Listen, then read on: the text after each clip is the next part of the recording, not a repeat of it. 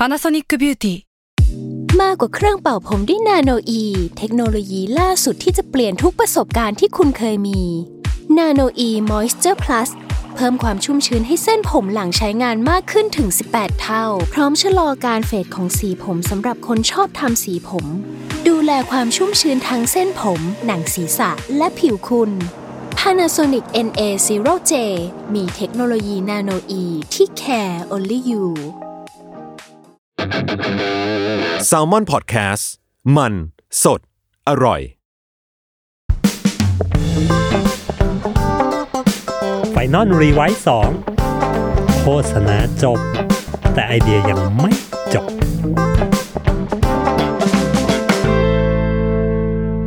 สวัสดีครับผมกลับมาพบกับ Final r e v i s e 2 Podcast นะครับ โฆษณาจบแต่ไอเดียมันยังไม่จบจ้า EP นี้นะครับก็เป็น EP ที่ 37 แล้วนะครับ ก็ขอบคุณทุกท่านนะครับที่ติดตามฟังกันมาตลอด ซึ่งวันนี้ก็จะขอแจ้งข่าวว่า EP นี้เนี่ยจะเป็น EP สุดท้ายนะครับ ก่อนที่เราจะพักเบรกออฟซีซั่นกันไปนะครับ บอกไว้ก่อนนะ ยังไม่หายไปไหนนะครับ แค่ขอไปพักเบรกก่อนนะครับ และยังไงก็จะกลับมาแน่นอนนะครับ ผมเรียกได้ว่าหน้าด้านหน้าทนนะฮะเดี๋ยว ขอกลับมาแน่นอนแต่ว่าขอไปพักก่อนนะครับผมให้ให้รายการอื่นๆนะครับ ได้รันไปบ้างนะครับ แล้วก็เหตุผลอีกอย่างหนึ่งก็คือตัวโฮสเองนะครับก็จะได้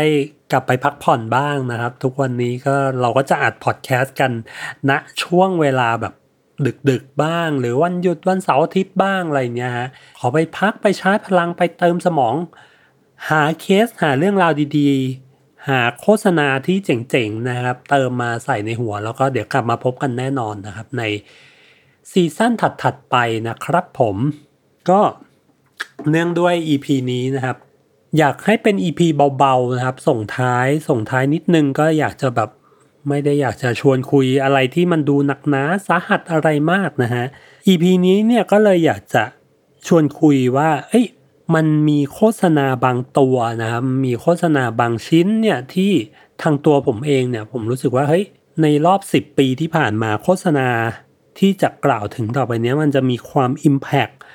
มาก ๆ แล้วมันมีความ set standard บางอย่างอะไรให้กับวงการโฆษณานะครับ ซึ่งอันเนี้ยจัดอันดับโดยผมเองเลือกมาติด list ใน top list เนี้ยด้วยตัวผมเองนะครับ ซึ่งถ้าใครมี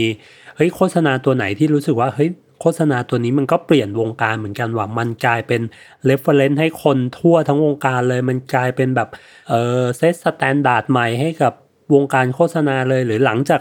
งานตัวนี้ออกมามันมีงานคล้ายๆกันออกมาเต็มกันไปหมดเลยนะฮะถ้ามีโฆษณาแบบนั้นมีเคสแบบนั้นก็แชร์กันมาได้นะครับผมพูดถึงการแบบการทำงานที่มันสร้าง Impact เนาะหรือการ set standard ให้กับตัววงการเนี่ย ผมว่าเอาจริงครีเอทีฟทุกคนก็อยากจะมีงานแบบนั้นสักชิ้นหนึ่งนะครับ งานที่เราทำไปแล้วนะครับ เพื่อนๆในวงการต่างเอาไปเป็น ref หรือต่างเอาไปพูดถึงว่าเฮ้ยเนี่ยอยากทำงานให้มันเหมือนกับงานนี้ อยากทำงานให้แบบอย่างน้อยๆต้องเอาชนะงานนี้ให้ได้ อย่างน้อยๆต้องเอาชนะงานงานนี้ให้ได้นะครับ เรียกได้ว่ามันคือเกียรติยศอีกอย่างหนึ่งละกันนะของครีเอทีฟนะครับที่นอกจากแบบเฮ้ยคอน sumer ดีใจคอนเอ้ยนอกจากคอน sumer ชื่นชมชอบแล้วในผลงานของเราได้รางวัลแล้วนะครับ อีกอย่างหนึ่งที่ครีเอทีฟจะรู้สึกฟินมากเลยนะก็คือการที่งานเรามันเรียกได้ว่ามันขึ้นหิ้งแล้วถูกพูดถึงนะครับ ว่าเฮ้ยอยากได้งานแบบแบบงานชิ้นนี้ว่ะนะครับ หรืออยากได้งานแบบเฮ้ยเอาชนะงานชิ้นนี้ให้ได้ ผมว่านี่นี่มันคือความฟินอีกอย่างหนึ่งของครีเอทีฟนะซึ่งเอาจริงงานที่จะไปได้ถึงเลเวลนั้นได้เนี่ยมันก็มันก็ไม่ได้ง่ายเลยนะครับเอาตรงตัวผมเอง ก็ยังไม่ไม่ค่อยมีงานประเภทที่แบบทุกคนเอาไป reference ขนาดนั้นซะทีเดียวนะฮะยังคงต้องตั้งหน้าตั้งตาผลิตงานดีๆ ต่อไปนะเพื่อให้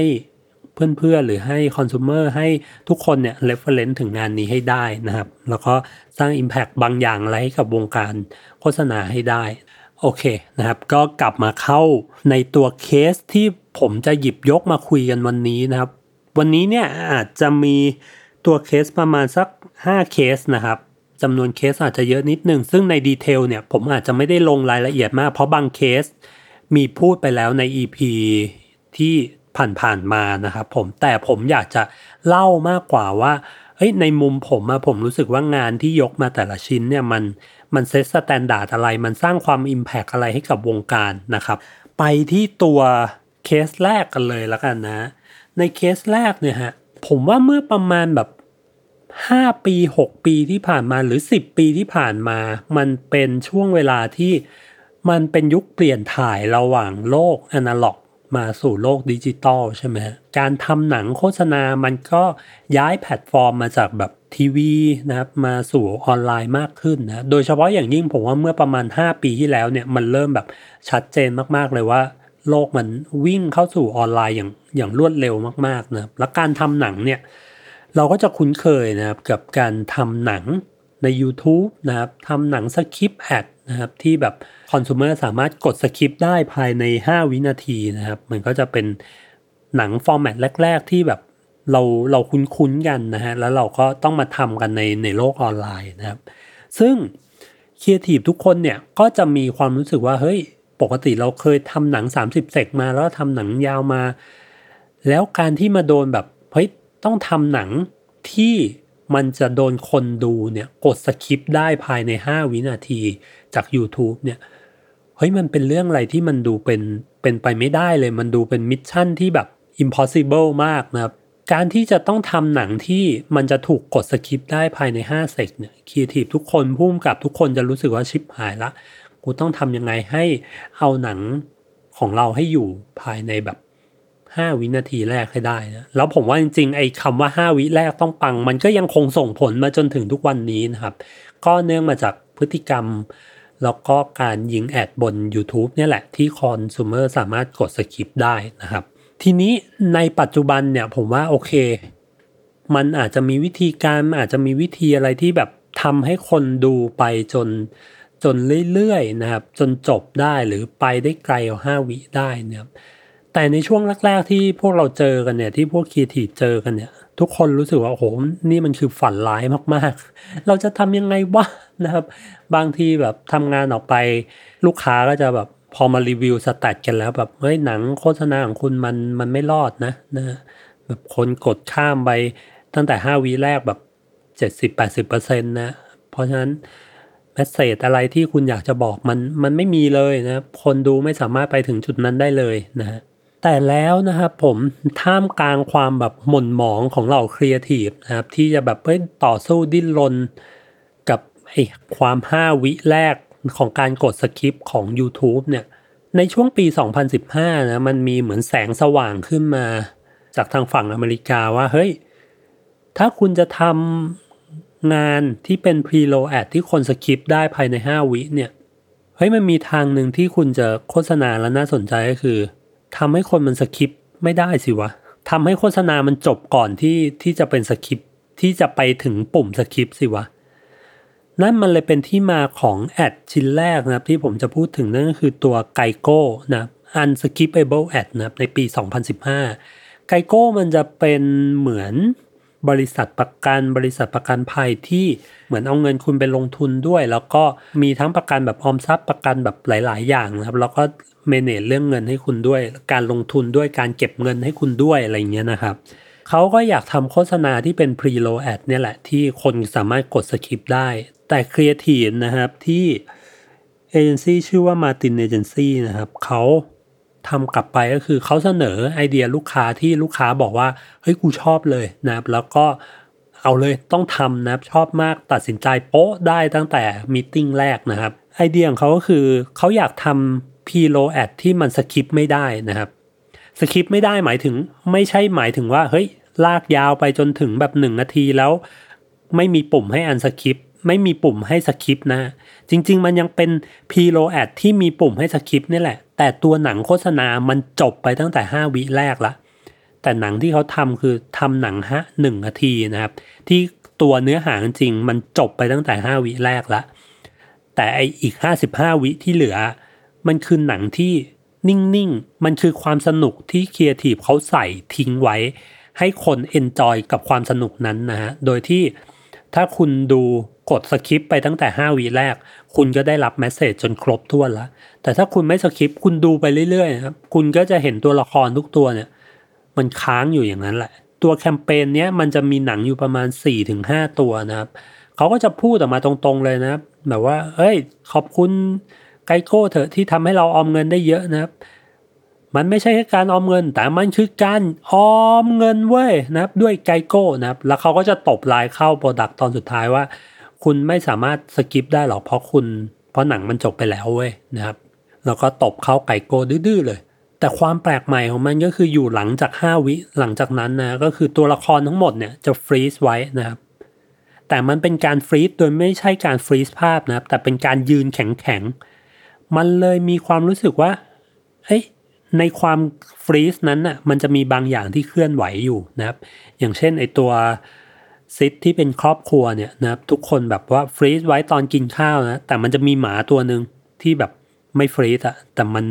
ขึ้นมาขย่ำขึ้นมาแบบกินอาหารอะไรไปเรื่อยๆนะครับ มีแบบแย่งอาหารไปจากมือของลูกจากมือของพ่อนะครับ หรืออีก sit หนึ่งมันจะเป็น sit ที่แบบพนักงานดูดฝุ่นทำความสะอาดในออฟฟิศเนี่ยคุยกันนะ เรื่องเก็บเงิน แล้วเสร็จแล้ว พอมันจบ 5 วิเขายืน freeze กันนะแต่ว่าไอ้สิ่งที่มันไม่ freeze เนี่ยมันคือตัวเครื่องดูดฝุ่นนั้นนะที่มันวิ่งไปแล้วมันก็ไปไฟช็อตไปแบบทำไฟดับอะไรไฟไหม้ขึ้นมานะฮะความสนุกมันเลยอยู่ตรงนี้นี่แหละฮะก็คือเฮ้ยเราอยากรู้ว่าหลังจากที่เขา freeze แล้วอะมันจะมีมุกอะไรเกิดขึ้นวะมันจะมีแบบกิมมิกอะไรเกิดขึ้นวะมันจะแบบกระพริบตาเปล่าวะเฮ้ย freeze มันจะ freeze จริงเปล่าวะมันเลยทำให้ตัว skip ad ตัวเนี้ยตัว pre-roll ad ตัวเนี้ยฮะมันมีความสนุกเกิดขึ้นอยู่นะครับทางครีเอทีฟคุณ Steve Bassett นะครับเขาบอกไว้นะว่า การที่เราทำหนังขึ้นไปที่ pre-roll ad ใน YouTube เนี่ยเอาจริงมันคือการ interrupt คนมากเลย คือคนจะมาดูเพลง คนจะมาดูนู่น คนจะมาดูนี่ แต่สิ่งที่เราทำคือ เราขัดขวางเขาไม่ให้เขาไปดูในสิ่งที่เขาอยากดู เพราะฉะนั้นโฆษณาที่มาอยู่ในช่วงเนี้ย มันจะเป็นโฆษณาที่คนจะตั้งแง่และจะเกลียดแล้วแหละ ไม่ว่าจะอยู่ใน YouTube สมัยนี้จะมี Facebook แล้วเนาะที่แบบดูๆไปแล้วก็แบบโดนยิงแอดมานะ เพราะฉะนั้นคนมีความตั้งแง่แล้ว คนเริ่มเกลียดแบรนด์ที่โฆษณาใน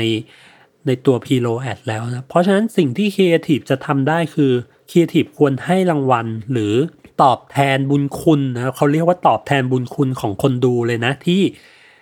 ยอมดูโฆษณาของเรา การตอบแทนบุญคุณนั้นก็คือ การมอบความสนุกบางอย่างอะไรคืนกลับไปบ้างนะครับ ให้กับคอน sumer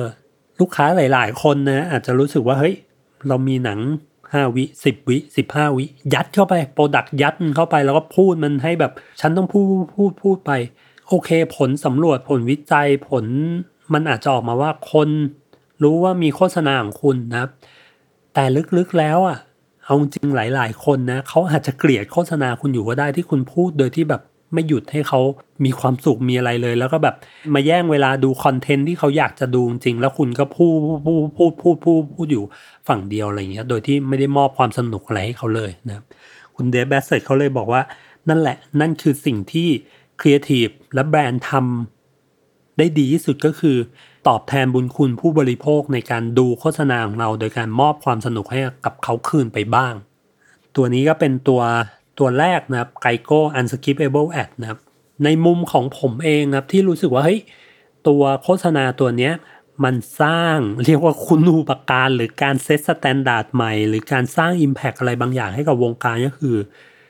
อย่างที่บอกนะในตอนนั้นเนี่ยครีเอทีฟเราจะรู้สึกว่าโหทำหนัง pre-roll ad จะเล่ายังไงดีวะ หรือแบบจะหลอกล่อยังไงให้คนดูไปจนจนจบ แต่สิ่งที่ตัวนี้ทำคือกูไม่ต้องรอให้คนดูจบเนี่ย กูโฆษณาให้จบในในตั้งแต่ 5 วิแรกเลย แล้วหลังจากนั้นจะอีก 1 นาที อีก 2 นาทีอะไร มันคือความสนุกที่มอบให้กับคนดูละ มันเปลี่ยนวิธีคิดของตัวการทำ skip ad หรือตัว pre-roll ad ของครีเอทีฟณช่วงนั้นไปเลยนะว่า เฮ้ย skip ad มันทำแบบนี้ได้นี่หว่าก็คือทำให้มันจบตั้งแต่ 5 วิแรก แล้วหลังจากนั้นจะไปเล่นอะไรก็ก็ว่ากันนะ ช่วงนั้นนะมันเลยช่วงปี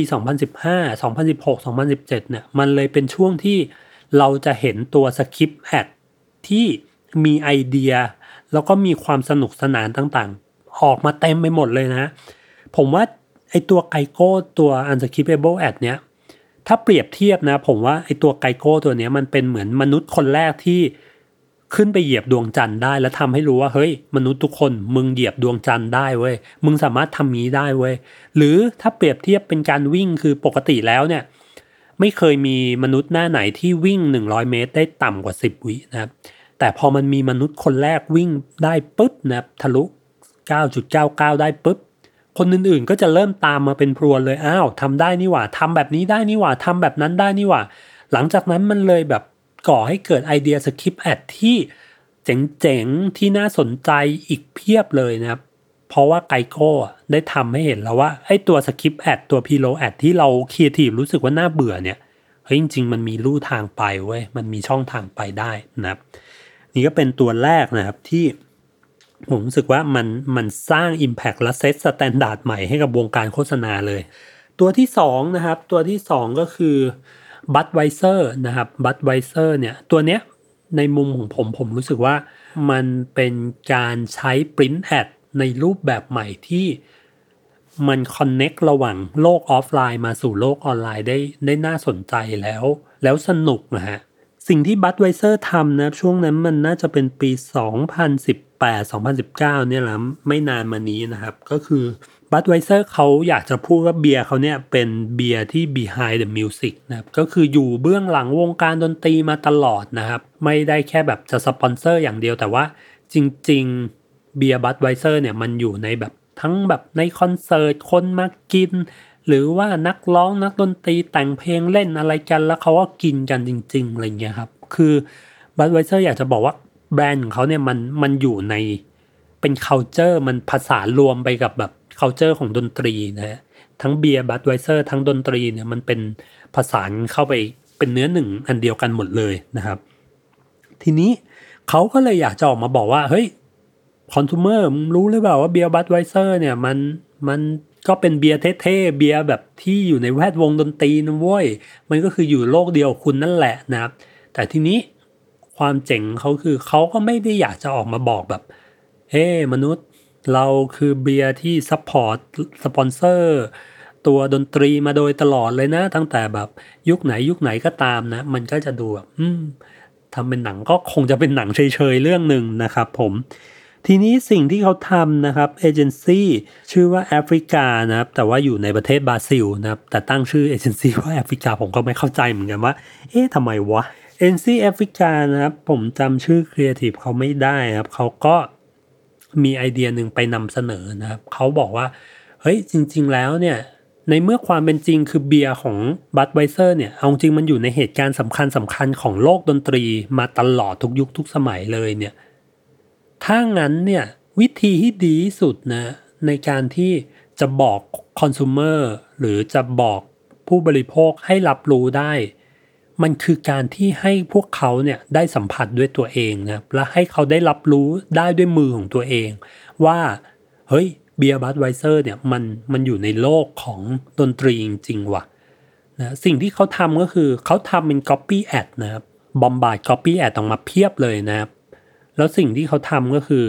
เขาใส่เป็น keyword นะ idea idea ของแคมเปญนี้ชื่อว่า Tagwords by Budweiser นะเขาเอา keyword ต่างๆนะครับอย่างเช่น ปี 1969 Budweiser นะครับ Florida Guitar Playing คุณลองเอาคำนี้ไป search สินะแล้วเขาก็ท้าเลยว่าคุณลองเอาคำนี้ไป search สิแล้วภาพที่เห็นมันก็จะเป็นภาพนักดนตรีชื่อดังนะครับที่กำลังเล่นกีตาร์อยู่จริง หรือ Budweiser 2,000เอ่อ2003นะครับแล้วก็มี activity อะไรบางอย่างคอนเสิร์ตณโรมนะฮะ เมื่อคุณเอาคำนี้ไป search คุณก็จะพบภาพเหตุการณ์ที่มันเป็นเหตุการณ์แบบดัง ๆ ในอดีต ที่มันมีเบียร์ Budweiser อยู่ณ moment นั้นนะครับ ซึ่งความรู้สึกของผมก็คือ หลังจากแคมเปญนี้ได้เห็นนะพอผมได้เห็นผมโหมันเป็นแคมเปญที่โคตรฉลาดเลยนะฉลาดในการเล่นกับกับความอยากรู้อยากเห็นของคอน sumer ครับว่าเฮ้ยไม่ได้บอกหมดด้วยนะเขามาเป็นแค่คัปปี้ด้วย แล้วก็ท้าว่าเฮ้ยลอง search ดูดิอยากรู้ใช่ไหมล่ะว่าเป็นอะไรอยากก็ลอง search ดูดิซึ่งพอมันออกมานะในช่วงปี 2018-19 เนี้ยมันเป็นช่วงที่ทุกคนสามารถเข้าถึง Search Engine ได้ แค่อยู่ในมือแค่ควักมือถือขึ้นมาแล้วก็ search ตามนั้นนะ เพราะฉะนั้นความง่ายของของเจอร์นี่ของคอน sumer มันง่ายมาก แล้วก็มันเล่นกับความอยากรู้อยากเห็นความอยากเสือกของของคนเราเนี่ยแหละนะครับ พอเรา search ไปแล้วเราก็เห็นเชี่ยแม่งเป็นอย่างนั้นจริงด้วยว่ะเฮ้ยมันเป็นอย่างที่เขาบอกจริงด้วยว่ะมันมีเบียร์ Budweiser อยู่จริงด้วยว่ะซึ่งภาพเหล่านั้นนะมันก็เป็นภาพที่เกิดขึ้นจริง ๆ เป็นภาพทางประวัติศาสตร์ที่มันสำคัญสำคัญทางโลกดนตรีจริง ๆ นะครับ ซึ่งในแคมเปญนี้เนี่ยผมก็รู้สึกว่าความดีงามของมันนะครับความที่มันสร้าง Impact ให้กับวงการแล้วก็การที่แบบเป็น standard ใหม่ให้กับ print ad แล้วกันผมเรียก ในมุมของผมนะ ผมรู้สึกว่ามันเป็น standard ใหม่สำหรับ print ad ที่มันไม่ได้ทำหน้าที่แค่แบบบอก message หรือแบบเล่นกับคนดูนะ จุดจุดนั้นนะจุดออฟไลน์ตรงนั้น แต่มันเล่นบนออนไลน์ด้วยนะก็คือมัน draw คนจากออฟไลน์มาออนไลน์ได้อย่างแบบไร้รอยต่อเลยไอตัวตัว message เนี้ยมันก็จะถูก bombard ไปในแบบ magazine ในโปสเตอร์ในแผ่นรองแก้วเบียร์อะไรพวกเนี้ย ซึ่งมันก็ไปอยู่ทุกที่จริงๆนะครับ แล้วมันเลยทำให้ผมรู้สึกว่าเฮ้ยบางทีการคิด print ad เนี่ยมันไม่ได้จำเป็นต้องจบอยู่แค่ในโลกของออฟไลน์อย่างเดียวก็ได้นะ มันทำ print ad ให้ลากคนมาจบ journey จริง ๆ อยู่ในออนไลน์ก็ได้ นี่ก็เป็นความดีงาม ในเคสที่ 2 นะครับผม นี่ก็เป็นทั้งสองเคสนะที่เล่ากันในวันนี้นะครับ เดี๋ยวขอพักเบรกแป๊บหนึ่งแล้วเดี๋ยวกลับมาในเคสถัดไปนะครับผม เพราะเทรนด์ไม่ใช่เรื่องของกระแส แต่เป็นทิศทางแห่งอนาคตที่ทุกคนต้องเรียนรู้ เปลี่ยนแปลง และปรับตัวเอง เพื่อให้เอื้อต่อการทำธุรกิจของคุณ The Future Sight รายการอัปเดตเทรนด์ใหม่ รู้ทันสัญญาณอันตราย พร้อมเล่ากรณีศึกษาสนุกๆที่จะช่วยให้ทุกท่านทันต่อทุกเทรนด์แบบไม่ตกยุคกับผม ดรไก่ผู้ช่วยศาสตราจารย์ดรกุลเชษมงคล ฟังเทรนด์พร้อมกันทุกวันพฤหัสบดี ผ่าน s ซ l m o n Podcast ในทุกช่องทางครับ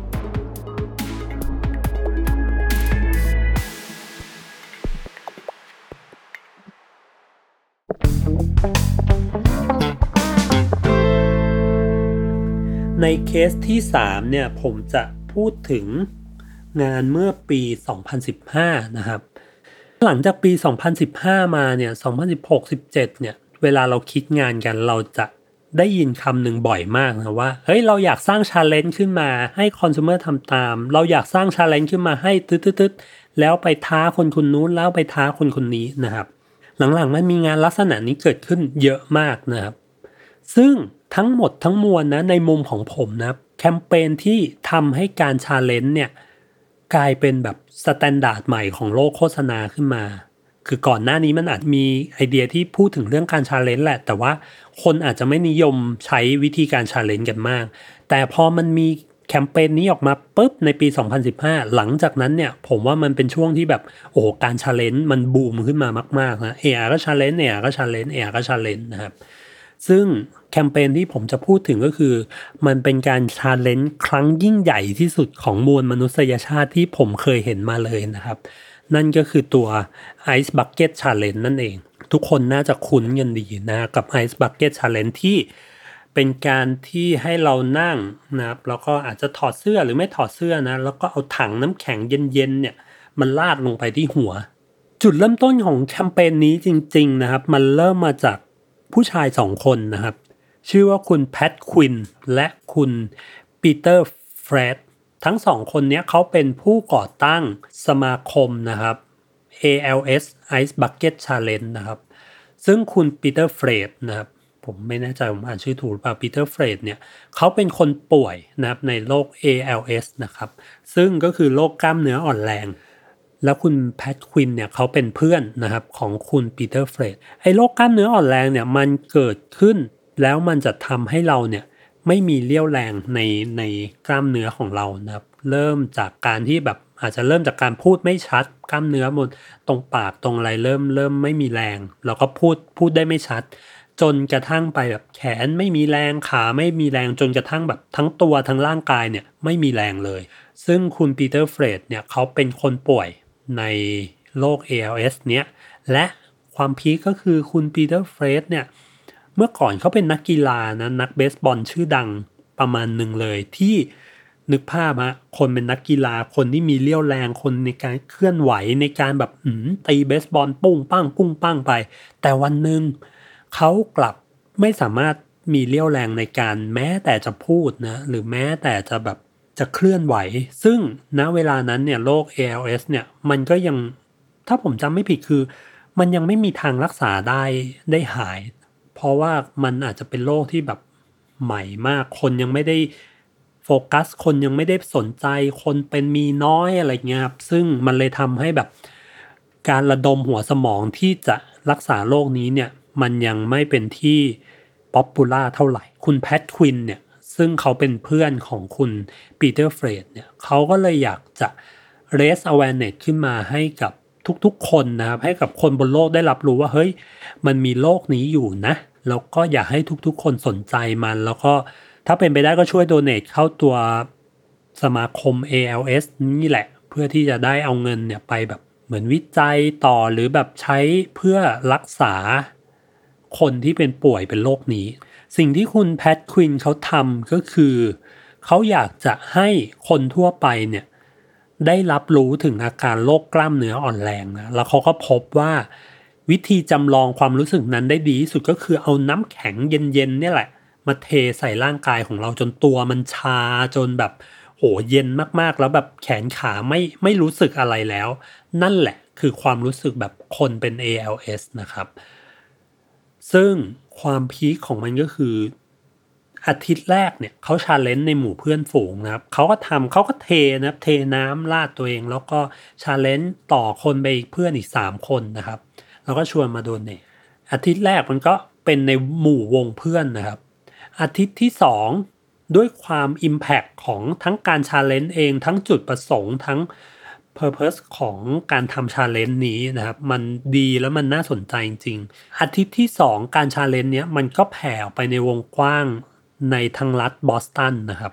ในอาทิตย์ที่ 3 ที่ 4 มันเริ่มกระจายขึ้นไปในระดับประเทศนะครับ เดือนถัดมาเนี่ยเซเลบริตี้ทั่วทั้งอเมริกาเล่น challenge นี้กัน หลังจากนั้นครับก็อย่างเป็นผลอย่างที่เรารู้นะว่า Ice Bucket Challenge มันก็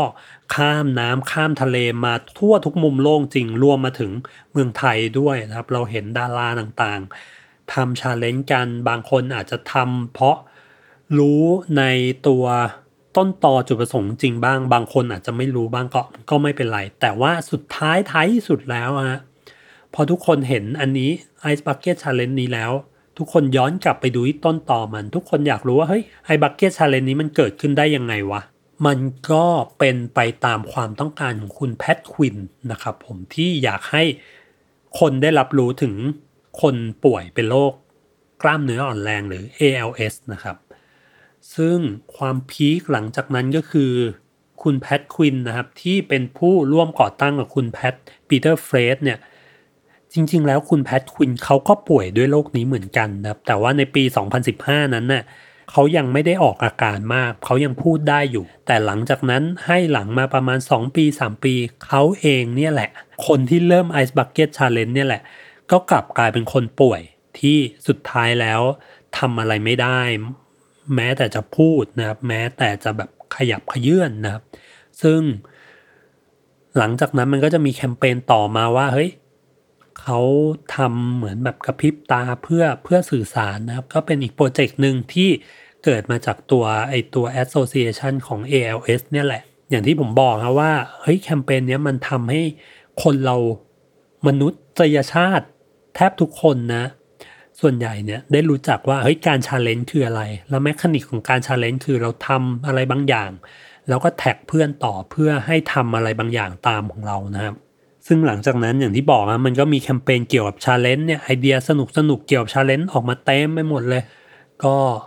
ทั้งหมดทั้งมวลเนี่ยผมว่าก็เป็นเพราะแคมเปญ Ice Bucket Challenge เนี่ยแหละที่ทำให้การ challenge มันมันเป็นที่นิยมขึ้นมา ซึ่งในมุมของผมอะผมรู้สึกว่าสิ่งที่ทำให้ Ice Bucket มันมันโดดขึ้นมาในปีนั้น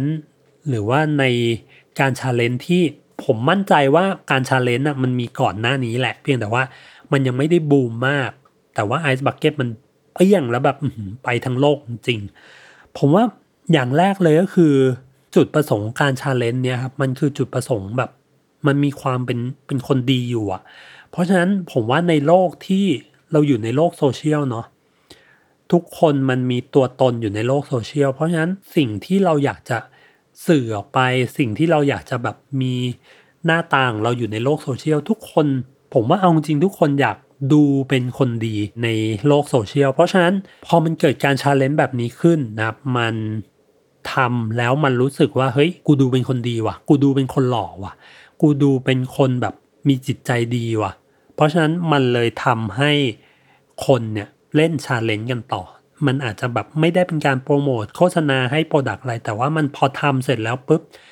มันรู้สึกว่าเฮ้ยกูเป็นคนดีว่ะ กูเลยทำนะครับ อย่างที่สองคือนอกจากความรู้สึกแบบเฮ้ยกูเป็นคนดีว่ะ ตัว Ice Bucket Challenge มันยังมี visual ที่ impact มากๆ แล้วก็มันดูมีความสนุกอยู่ใน challenge นั้นก็คือ การที่อยู่ดีคนเราเอาถังน้ำแข็งที่น้ำเย็นจัดๆมาเทใส่หัว ภาพที่เราเห็นมันมันต้องหยุดดูมันต้องหยุดแล้วแบบ เฮ้ยอะไรวะเขาเขาทำอะไรกันวะผมมั่นใจว่ามันคงมีชาเลนจ์ที่แบบเฮ้ยเป็นคนดีคนดีกันก่อนหน้านี้ แต่ว่าที่มันอาจจะยังไม่ได้ Impact มากคือ ผมว่ามันอาจจะอาจจะดูเป็นคนดีคนดีเกินไปจนอาจจะภาพมันอาจจะดูน่าเบื่อเกินไปหรือเปล่า แต่อย่าง Ice Bucket Challenge เนี่ยมันเฮ้ยภาพมันก็เฮ้ยอะไรวะเอาถังน้ำแข็งมาเทใส่ตัว อันเนี้ยผมเลยรู้สึกว่าเป็นสองเหตุผลหลักๆ ที่มันทำให้ Ice Bucket Challenge มันมันกระจายไปไปได้อย่างแบบกว้างขวางนะครับอ๋อจริงๆมีอีกเหตุผลหนึ่งผมว่ามันคือการที่ผมว่าเป็นความโชคดีด้วยแหละ ที่เหล่าเซเลบริตี้นะครับในอเมริกาเนี่ยเขาก็โดดลงมา join challenge นี้ด้วยนะครับ ไม่ได้ปล่อยให้แบบก็ challenge กันไปในหมู่คนธรรมดาอะไรเงี้ย พอคนดังเข้ามาเล่นปุ๊บ มันก็จะเห็นว่าแบบเฮ้ยเฮ้ยคนดังเล่นว่ะ เราเล่นบ้าง เราเล่นบ้าง เพราะว่าเราไม่อยากตกกระแสมันกลายเป็นว่า Ice Bucket Challenge มีอยู่ช่วงหนึ่งมันคือกระแสขึ้นมาจริงๆนะครับที่ทำให้เรารู้สึกว่าเฮ้ย เราต้องเล่นว่ะ เราต้องทำว่ะ เราเป็นดูเป็นคนดีด้วย มันน่าสนุกด้วยและเราไม่ตกกระแสด้วย เพราะฉะนั้นผมว่า 3 คีย์นี้แหละที่ทำให้ Ice Bucket Challenge มันgo ไปในแบบทั่วโลกจริงๆนะครับผม ส่วนในเคสที่ 4 นะครับ เคสทีสี่4 อันนี้ผมจะไปเร็วๆแล้วกันนะครับว่า มันคือเคสของ n i กี้กับโคลินคาเปนิกที่เขาออกมาคุกเข่านะครับว่าไม่ขอไม่เคารพธงชาติสหรัฐอเมริกานะครับ เพื่อแสดงจุดยืนว่าเขาต่อต้านการแบบทำร้ายคนผิวดำหรือการแบบเหยียดผิวหรือการที่แบบความไม่เท่าเทียมกันในสังคมของคนผิวดำและผิวขาวอะไรเงี้ยฮะสิ่งที่ผมรู้สึกว่างานชิ้นนี้มันมัน impact มาก ๆ แล้วมัน set standard ใหม่ให้กับ วงการก็คือ ปกติแล้วเราจะไม่ค่อยเห็นใช่ไหมว่าแบรนด์อะไรสักแบรนด์หนึ่งที่จะ take side take ข้างในเรื่องการเมืองสักขนาดนั้นอะไรเงี้ยทุก ๆ แบรนด์จะมีไบเบิลอยู่เสมอนะว่าเราจะไม่แตะเรื่องการเมืองเราจะไม่แตะเรื่อง sensitive แต่ไนกี้นะไนกี้เป็นแบรนด์หนึ่งที่ลุกขึ้นมา ทำในสิ่งตรงกันข้ามนะก็คือเขาก็กระโจนเข้าไปอยู่ฝั่งทาง Colin Kaepernick เลยนะ แล้วเขาก็ออกหนังมา ผมว่าจุดที่แบบมัน touch ผมมากสุดๆเลย แล้วมันยกเป็นประโยคที่ยกระดับแบรนด์ขึ้นมา มันคือประโยคหนึ่งที่โคลินคาเปนิกพูดนะว่าเฮ้ยจงเชื่อในบางสิ่งบางอย่าง ถึงแม้ว่าความเชื่อของคุณมันต้องทำให้คุณแบบสูญเสียทุกอย่างไปนะครับ แล้วก็สุดท้ายเขาก็ ตบลายของไนกี้ว่ายอมให้คนนู้นคนนี้มองคุณว่าเป็นคุณบ้าไป คุณจะเป็นคนบ้าก็ต่อเมื่อคุณยังทำมันไม่สำเร็จ แต่ถ้าคุณทำมันสำเร็จเมื่อไหร่มันไม่ใช่เรื่องบ้าต่อไป คุณจะไม่ใช่คนบ้าต่อไป แล้วก็ just do it นะโอ้มันเป็นประโยคที่ผมรู้สึกว่ามีแต่ไนกี้เท่านั้นแหละนะครับที่ที่จะพูดประโยคแบบนี้ได้นะครับ แล้วมันยิ่งทำให้แบรนด์ดูแบบ โอ้โหโคตรแอตติจูดแรงมาก ๆ แล้วทำให้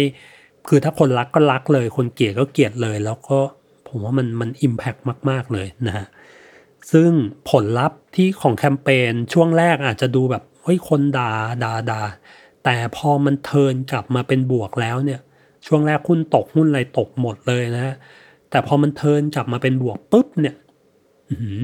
แบรนด์มันยิ่งแข็งแกร่งขึ้นไปใหญ่เลย แล้วหลังจากนั้นไม่ว่าไนกี้จะทำอะไรคือแบบ มึงหล่อหมดแล้วอะมึงแบบเท่ไปหมดแล้วนะ ด้วยด้วยชุดความคิดแบบนี้เนี่ยสำหรับผมนะ ผมว่ามันเป็นแคมเปญการทำแบรนดิ้งที่มันไม่ใช่แค่ การเอาโลโก้ใหญ่ๆ แต่ว่ามันเป็นการที่พูดแล้วก็แสดงจุดยืนในสิ่งที่แบบแบรนด์เป็นได้แบรนด์ไปได้แล้ว มันเลยยกระดับแบรนด์ให้แข็งแรงขึ้น หล่อขึ้น เท่ขึ้น ดูแบบคือถ้าทุกวันนี้ไม่แปลกถ้าไนกี้จะเป็นอันดับหนึ่งในในอเมริกาอยู่ แล้วก็ผมว่ามันเป็นบทเรียนอีกอย่างหนึ่งของผมก็คือ โอเคในในประเทศไทยเราเราอาจจะเห็นแบรนด์ที่เทคไซส์เรื่องการเมืองเรื่องอะไรเงี้ยยังน้อยอยู่ แต่หลาย ๆ แบรนด์ในเมืองไทยเริ่มลุกขึ้นมานะครับ พูดในจุดยืนที่มันอาจจะไม่ใช่เรื่องการเมืองแต่มันอาจจะเป็นเรื่องเชื้อชาติ อาจจะเป็นเรื่องเพศ เรื่องการแบบความเท่าเทียมกันเรื่องอะไรเงี้ย ผมรู้สึกว่าเฮ้ยมันมันเริ่มเป็นสัญญาณที่ดีที่แบรนด์หลาย ๆ แบรนด์กล้าที่จะไม่ใช่แค่ขายของอย่างเดียวละ แต่กล้าที่จะออกมาแสดงจุดยืนอะไรบางอย่างที่เขาอาจจะรู้แหละว่ามันอาจจะสุ่มเสี่ยงกับตัวแบรนด์ แต่ว่ามันจะทำให้แบรนด์แข็งแรงขึ้นนะครับ แล้วผมรู้สึกว่าแคมเปญนี้เนี่ยก็เป็นอีกแคมเปญหนึ่งที่มันจะช่วยเหล่าชาวครีเอทีฟในการแบบรู้สึกว่าเฮ้ยมันเป็นไปได้วะผมว่ามันคล้ายๆอะแคมเปญไกโก้คือ มันเป็นแคมเปญที่ทำให้เรารู้สึกว่าเฮ้ยเราก็ไปเหยียบดวงจันทร์ได้เหมือนกันวะการที่จะ take side อะไรฝั่งหนึ่งมันมันไม่ใช่เรื่องแย่นะ มัน turn ให้เป็นเรื่องดีได้แล้วไนกี้ทำให้เราเห็นแล้วอะไรเงี้ยครับ มันก็เป็นมุมเล็ก ๆ มุมหนึ่งของเหล่าครีเอทีฟแหละที่รู้สึกว่าเฮ้ยวันหนึ่งกูอยากจะทำงานให้แบบมันได้เลเวลเดียวกับไนกี้แบบนี้นะครับ นี่ก็เป็น 4 เคสนะครับที่ที่ผมหยิบยกมาคุยกันวันนี้นะครับว่าเฮ้ยจริง ๆ มันเป็นแคมเปญที่ในส่วนตัวของผมนะผมรู้สึกว่ามัน Impact แล้วมันสร้างผลกระทบต่อวงการโฆษณาจริง ๆ แล้วก็ มันเป็นเลฟให้หลาย ๆ คน มันเป็นแบบจุดต่อยอดให้กับครีเอทีฟหลาย ๆ คนว่า เฮ้ย มันสามารถทำแบบนี้ได้ว่ะ เราสามารถไปเหยียบดวงจันทร์กันได้จริงๆว่ะ ไอโจทย์ที่เราเคยรู้สึกว่าเฮ้ยมันมันดูเป็นไปไม่ได้ มันมีคนทำให้เรารู้สึกให้เห็นแล้วนะมันมีคนทำให้เราเห็นแล้วนะว่า มันเป็นไม่ได้เว้ยและจงเชื่อต่อไปแล้วและจงทำงานที่ มันจะไปเป็น reference ให้กับคนอื่นบ้าง หรือไป impact ให้กับคนอื่นบ้างนะครับ นี่ก็เป็นทั้ง 4 เคสนะครับสำหรับ EP ที่ 37 นี้นะครับ ถ้าเพื่อนๆนะครับ หรือคนที่ฟังอยู่รู้สึกว่าเฮ้ยในมุมของของเพื่อนๆเองเนี่ยเฮ้ยรู้สึกว่ามีตัวหนังโฆษณาตัวนี้ว่ะ หรือตัวเคสตัวนี้ว่ะที่รู้สึกว่ามัน มันสร้าง impact แล้วสร้าง standard ใหม่ให้กับวงการโฆษณานะครับหรือเป็นการจุดประกายอะไรบางอย่าง ให้เป็นโลกหลังจากโฆษณาชิ้นนี้อะไรเงี้ยลองแชร์กันมาได้นะครับผมผมอยากรู้เหมือนกันว่าในมุมของคนอื่นๆเนี่ยเฮ้ยมันมีโฆษณาตัวไหนอีกที่มันมันทำได้เลเวลแบบนี้นะครับผมก็วันนี้ก็ขอบคุณนะครับที่ติดตามฟังกันมานะครับ ก็อย่างที่บอกครับว่าเดี๋ยวขอไป off season ก่อน ไปพักเบรกก่อนนะครับ ไม่ได้หายไปไหนนะครับ ยังคงอยู่แน่นอนนะครับ อาจจะไปเป็นแขกแจมให้กับรายการนู้นรายการนี้นะครับ รอติดตามได้นะครับ เดี๋ยวกลับมาพบกันใหม่แน่นอนนะครับ ผมในซีซั่นถัดๆไปนะครับก็วันนี้ก็ขอขอบคุณทุกท่านที่ติดตามฟังกันมา ขอขอบคุณแฟนทุกคนนะครับ ผมวันนี้ Final r e v i s e 2 Podcast ลาไปก่อนนะครับ สวัสดีครับ Thank you.